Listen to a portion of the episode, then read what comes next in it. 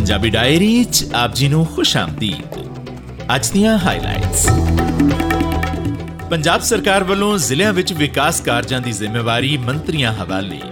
ਪੰਜਾਬ ਦੇ ਖੇਤੀਬਾੜੀ ਮੰਤਰੀ ਕੁਲਦੀਪ ਸਿੰਘ ਧਾਲੀਵਾਲ ਵੱਲੋਂ ਕੇਂਦਰੀ ਖੇਤੀਬਾੜੀ ਮੰਤਰੀ ਕੋਲੋਂ ਪੰਜਾਬ ਦੀ ਕਿਸਾਨੀ ਵਾਸਤੇ ਵਿੱਤੀ ਪੈਕੇਜ ਦੀ ਮੰਗ।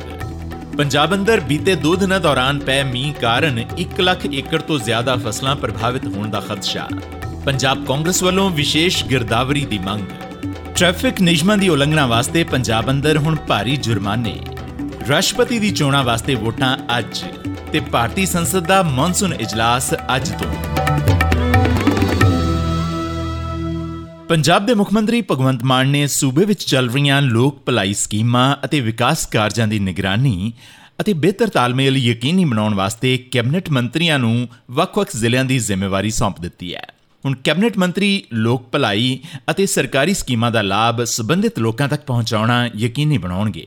ਸ਼੍ਰੀ ਮਾਨ ਨੇ ਕਿਹਾ ਕਿ ਇਹ ਮੰਤਰੀ ਜ਼ਿਲ੍ਹਿਆਂ ਵਿੱਚ ਵਿਕਾਸ ਨੂੰ ਹੁਲਾਰਾ ਦੇਣ ਤੋਂ ਇਲਾਵਾ ਲੋਕਾਂ ਦੀਆਂ ਸ਼ਿਕਾਇਤਾਂ ਦਾ ਨਿਪਟਾਰਾ ਫੌਰੀ ਤੌਰ ਤੇ ਕੀਤੇ ਜਾਣਾ ਵੀ ਯਕੀਨੀ ਬਣਾਉਣਗੇ ਤਾਂ ਜੋ ਲੋਕਾਂ ਨੂੰ ਕਿਸੇ ਕਿਸਮ ਦੀ ਪਰੇਸ਼ਾਨੀ ਦਾ ਸਾਹਮਣਾ ਨਾ ਕਰਨਾ ਪਵੇ।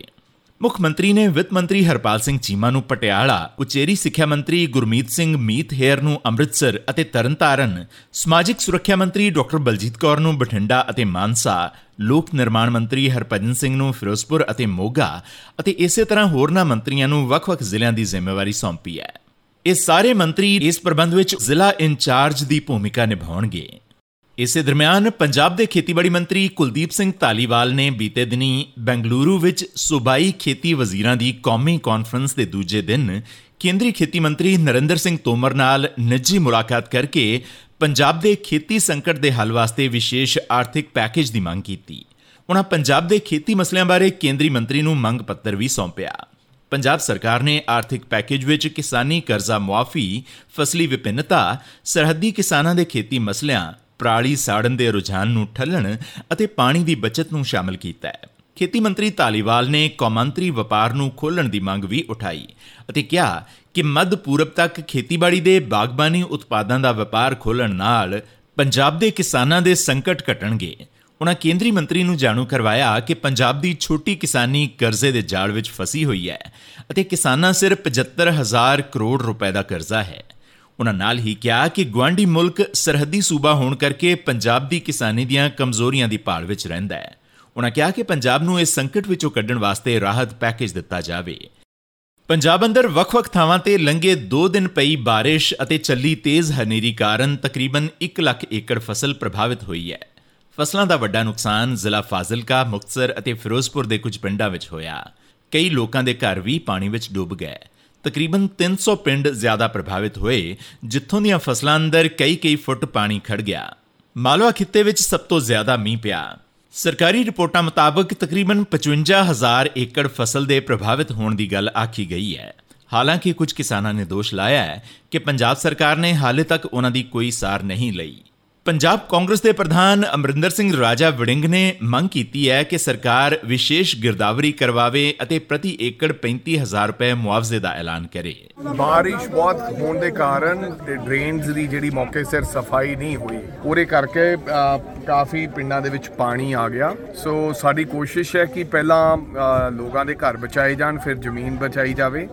ਉਹਦੇ ਮੁਤਲਕ ਅੱਜ ਅਸੀਂ ਇਹ ਪਿੰਡਾਂ ਦਾ ਦੌਰਾ ਲਾ ਰਹੇ ਹਾਂ। ਇਹ ਮੋਸਟ ਇਫੈਕਟਿਵ ਪਿੰਡ ਹੈਗੇ ਨੇ ਜਿਹੜੇ। ਸੋ ਅਸੀਂ ਸਪੈਸ਼ਲ ਗਰਦਾਵਰੀ ਦੀ ਜੋ ਨੁਕਸਾਨ ਹੋਇਆ, ਜੋ ਘਰਾਂ ਦਾ ਨੁਕਸਾਨ ਹੋਇਆ ਉਹਦੇ ਮੁਆਵਜ਼ੇ ਦੀ ਸਰਕਾਰ ਤੋਂ ਡਿਮਾਂਡ ਕਰਦੇ ਹਾਂ। ਕਿ ਔਰ ਮੇਰੀ ਵੀ ਮੰਗ ਹੈ ਜਲਦ ਤੋਂ ਜਲਦ, ਔਰ ਜਿਨ੍ਹਾਂ ਦੇ ਮਕਾਨ ਡਿੱਗ ਪਏ ਜਾਂ ਢਹਿ ਗਏ ਜਾਂ ਤਰੇੜਾ ਆ ਗਈਆਂ, ਉਹਨਾਂ ਵਾਸਤੇ ਵੀ ਸਰਕਾਰ ਪੁਖਤਾ ਇੰਤਜ਼ਾਮ ਕਰਕੇ ਬੰਦੋਬਸਤ। ਪੰਜਾਬ ਦੇ ਮੁੱਖ ਮੰਤਰੀ ਭਗਵੰਤ ਮਾਨ ਨੇ ਪੰਜਾਬ ਭਰ ਦੇ ਦਰਿਆਵਾਂ ਅਤੇ ਡਰੇਨਾਂ ਦੀ ਸਫ਼ਾਈ ਲਈ ਸੂਬਾ ਪੱਧਰੀ ਮੁਹਿੰਮ ਸ਼ੁਰੂ ਕਰਨ ਦਾ ਐਲਾਨ ਕਰਦਿਆਂ ਕਿਹਾ। ਕਿ ਪਵਿੱਤਰ ਕਾਲੀ ਵੇਈ ਵਾਂਗ ਦਰਿਆਵਾਂ ਦਾ ਪਾਣੀ ਵੀ ਪੀਣ ਯੋਗ ਬਣਾਇਆ ਜਾਏਗਾ। ਉਨ੍ਹਾਂ ਕਿਹਾ ਕਿ ਗੁਰੂਆਂ ਦੇ ਦਰਸਾਏ ਮਾਰਗ ਉੱਪਰ ਚੱਲਦਿਆਂ ਹੋਇਆਂ ਪੰਜਾਬ ਸਰਕਾਰ ਜਲਦੀ ਹੀ ਸੂਬੇ ਦੇ ਕੁਦਰਤੀ ਸਰੋਤਾਂ, ਦਰਿਆਵਾਂ ਅਤੇ ਡਰੇਨਾਂ ਦੀ ਸਾਫ਼ ਸਫ਼ਾਈ ਵਾਸਤੇ ਵਿਆਪਕ ਪੱਧਰ ਉੱਪਰ ਮੁਹਿੰਮ ਸ਼ੁਰੂ ਕਰੇਗੀ। ਉਨ੍ਹਾਂ ਕਿਹਾ ਕਿ ਭਾਵੇਂ ਸਰਕਾਰ ਕੋਲ ਇਸ ਮਹਾਨ ਕਾਰਜ ਵਾਸਤੇ ਫੰਡਾਂ ਦੀ ਘਾਟ ਨਹੀਂ ਹੈ, ਪਰ ਫਿਰ ਵੀ ਇਸ ਮੁਹਿੰਮ ਨੂੰ ਜਨਤਕ ਲਹਿਰ ਬਣਾਉਣ ਵਾਸਤੇ ਲੋਕਾਂ ਦਾ ਸਹਿਯੋਗ ਲਾਜ਼ਮੀ ਹੈ। ਸਾਨੂੰ ਉਸੇ ਪਵਿੱਤਰ ਵੇਈ ਚੋਂ ਪਾਣੀ ਪੀਣ ਦਾ ਮੌਕਾ ਮਿਲਿਆ। ਤੇ ਆਉਣ ਵਾਲੇ ਦਿਨਾਂ ਦੇ ਵਿੱਚ ਅਸੀਂ ਇਹ ਵੀ ਅਪੀਲ ਕਰ ਰਹੇ ਹਾਂ, ਕਿਉਂਕਿ ਅੱਜ ਕੱਲ ਬੂਟੇ ਲਾਉਣ ਦਾ ਟਾਈਮ ਹੈ, ਕਿ ਹਰ ਬਿਜਲੀ ਦੇ ਕਨੈਕਸ਼ਨ ਤੇ ਘੱਟੋ ਘੱਟ 5 ਦਰਖਤ ਉੱਥੇ ਹੋਣ ਨਾ। ਕੱਲਾ ਭਗਵੰਤ ਮਾਨ ਨਹੀਂ ਉਹਦੇ ਤੇ ਨਾ ਛੱਡ ਦਿਓ ਕਿ ਬਸ ਤੂੰ ਹੀ ਬਦਲਣਾ ਹੈ। ਤੁਹਾਡਾ ਸਾਰਿਆਂ ਦਾ ਸਹਿਯੋਗ ਚਾਹੀਦਾ ਹੈ, ਤਾਂ ਇਹ ਬਦਲੂਗਾ। ਪੰਜਾਬ ਅੰਦਰ ਹੁਣ ਸੜਕਾਂ ਤੇ ਤੇਜ਼ ਰਫ਼ਤਾਰ ਨਾਲ ਗੱਡੀ ਚਲਾਉਣ ਲਾਲ ਬੱਤੀ ਦੀ ਉਲੰਘਣਾ ਕਰਨ, ਸ਼ਰਾਬ ਪੀ ਕੇ ਗੱਡੀ ਚਲਾਉਣ ਅਤੇ ਗੱਡੀ ਚਲਾਉਂਦੇ ਸਮੇਂ ਮੋਬਾਈਲ ਫੋਨ ਦੀ ਵਰਤੋਂ ਕਰਨ ਅਤੇ ਗੱਡੀ ਵਿੱਚ ਅਧਿਕਾਰਿਤ ਤੋਂ ਵੱਧ ਭਾਰ ਲਿਜਾਣ ਉੱਪਰ ਵੱਡਾ ਜੁਰਮਾਨਾ ਭਰਨਾ ਪੈ ਸਕਦਾ ਹੈ।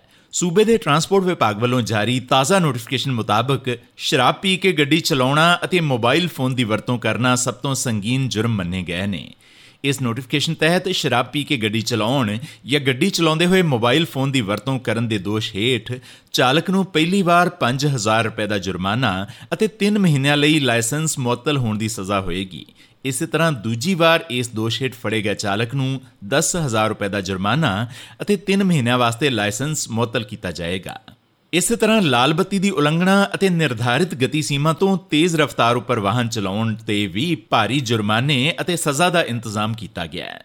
ਦੇਸ਼ ਅੰਦਰ 15ਵੇਂ ਰਾਸ਼ਟਰਪਤੀ ਦੀ ਚੋਣ ਵਾਸਤੇ ਅੱਜ ਤਕਰੀਬਨ 4800 ਸੰਸਦ ਮੈਂਬਰ ਅਤੇ ਵਿਧਾਇਕ ਵੋਟਾਂ ਪਾ ਰਹੇ ਹਨ। ਇੱਕ ਸਰਵੇਖਣ ਅਨੁਸਾਰ ਐਨਡੀਏ ਉਮੀਦਵਾਰ ਦ੍ਰੋਪਦੀ ਮੁਰਮੂ ਦਾ ਵਿਰੋਧੀ ਧਿਰ ਦੇ ਯਸ਼ਵੰਤ ਸਿਨਾ ਨਾਲੋਂ ਹੱਥ ਉੱਪਰ ਹੈ ਅਤੇ ਮੁਰਮੂ ਦੇ ਹੱਕ ਵਿੱਚ 60% ਤੋਂ ਜ਼ਿਆਦਾ ਵੋਟਾਂ ਪੈਣ ਦੀ ਸੰਭਾਵਨਾ ਹੈ। ਪੋਲਿੰਗ ਸੰਸਦ ਭਵਨ ਅਤੇ ਸੂਬਿਆਂ ਦੀਆਂ ਵਿਧਾਨ ਸਭਾਵਾਂ ਵਿੱਚ ਭਾਰਤੀ ਸਮੇਂ ਅਨੁਸਾਰ ਸਵੇਰੇ 10 ਵਜੇ ਸ਼ੁਰੂ ਹੋਈ ਅਤੇ ਸ਼ਾਮ 5 ਵਜੇ ਤੱਕ ਜਾਰੀ ਰਹੇਗੀ। ਵੋਟਾਂ ਦੀ ਗਿਣਤੀ 21 ਜੁਲਾਈ ਨੂੰ ਸੰਸਦ ਭਵਨ 'ਚ ਹੋਏਗੀ ਅਤੇ ਅਗਲਾ ਰਾਸ਼ਟਰਪਤੀ 25 ਜੁਲਾਈ ਨੂੰ ਹਲਫ ਲਏਗਾ। ਖੇਤਰੀ ਪਾਰਟੀਆਂ ਬੀਜੇਡੀ ਬਸਪਾ, ਅੰਨਾ ਡੀਐਮਕੇ ਜਨਤਾ ਦਲ, ਸ਼੍ਰੋਮਣੀ ਅਕਾਲੀ ਦਲ ਸ਼ਿਵ ਸੇਨਾ ਅਤੇ ਹੋਰਨਾਂ ਪਾਰਟੀਆਂ ਦੀ ਹਮਾਇਤ ਦੇ ਨਾਲ ਐਨਡੀਏ ਉਮੀਦਵਾਰ ਮੁਰਮੂ ਦਾ ਵੋਟ ਸ਼ੇਅਰ 2 ਤਿਹਾਈ ਦੇ ਕਰੀਬ ਪਹੁੰਚਣ ਦੀ ਸੰਭਾਵਨਾ ਹੈ। ਚੋਣ ਜਿੱਤਣ ਦੀ ਸੂਰਤ ਵਿੱਚ ਮੁਰਮੂ ਆਦੀਵਾਸੀ ਭਾਈਚਾਰੇ ਦੀ ਪਹਿਲੀ ਮਹਿਲਾ ਹੋਣਗੇ ਜੋ ਸਿਖਰਲਾ ਸੰਵਿਧਾਨਕ ਅਹੁਦਾ ਸੰਭਾਲਣਗੇ। ਉਧਰ ਉਪ ਰਾਸ਼ਟਰਪਤੀ ਦੀ ਚੋਣ ਵਾਸਤੇ ਪੱਛਮੀ ਬੰਗਾਲ ਦੇ ਰਾਜਪਾਲ ਜਗਦੀਪ ਧਨਖੜ ਨੂੰ ਭਾਜਪਾ ਦੀ ਅਗਵਾਈ ਵਾਲੇ ਐਨਡੀਏ ਗੱਠਜੋੜ ਨੇ ਆਪਣਾ ਉਪ ਰਾਸ਼ਟਰਪਤੀ ਉਮੀਦਵਾਰ ਐਲਾਨਿਆ ਹੈ। ਭਾਜਪਾ ਦੇ ਕੌਮੀ ਪ੍ਰਧਾਨ ਜੇਪੀ ਨੱਡਾ ਨੇ ਇਸ ਬਾਰੇ ਐਲਾਨ ਕਰਦਿਆਂ ਧਨਖੜ ਨੂੰ ਕਿਸਾਨ ਪੁੱਤਰ ਦੱਸਿਆ। ਦੂਜੇ ਪਾਸੇ ਵਿਰੋਧੀ ਧਿਰ ਨੇ ਉਪ ਰਾਸ਼ਟਰਪਤੀ ਚੋਣ ਵਾਸਤੇ ਕਾਂਗਰਸ ਆਗੂ ਅਤੇ ਰਾਜਸਥਾਨ ਦੀ ਸਾਬਕਾ ਰਾਜਪਾਲ ਮਾਰਗਰੇਟ ਅਲਵਾ ਨੂੰ ਸਾਂਝੀ ਉਮੀਦਵਾਰ ਬਣਾਉਣ ਦਾ ਐਲਾਨ ਕੀਤਾ ਹੈ। ਭਾਰਤੀ ਸੰਸਦ ਦਾ ਮੌਨਸੂਨ ਇਜਲਾਸ ਅੱਜ ਸ਼ੁਰੂ ਹੋ ਚੁੱਕਿਆ ਹੈ।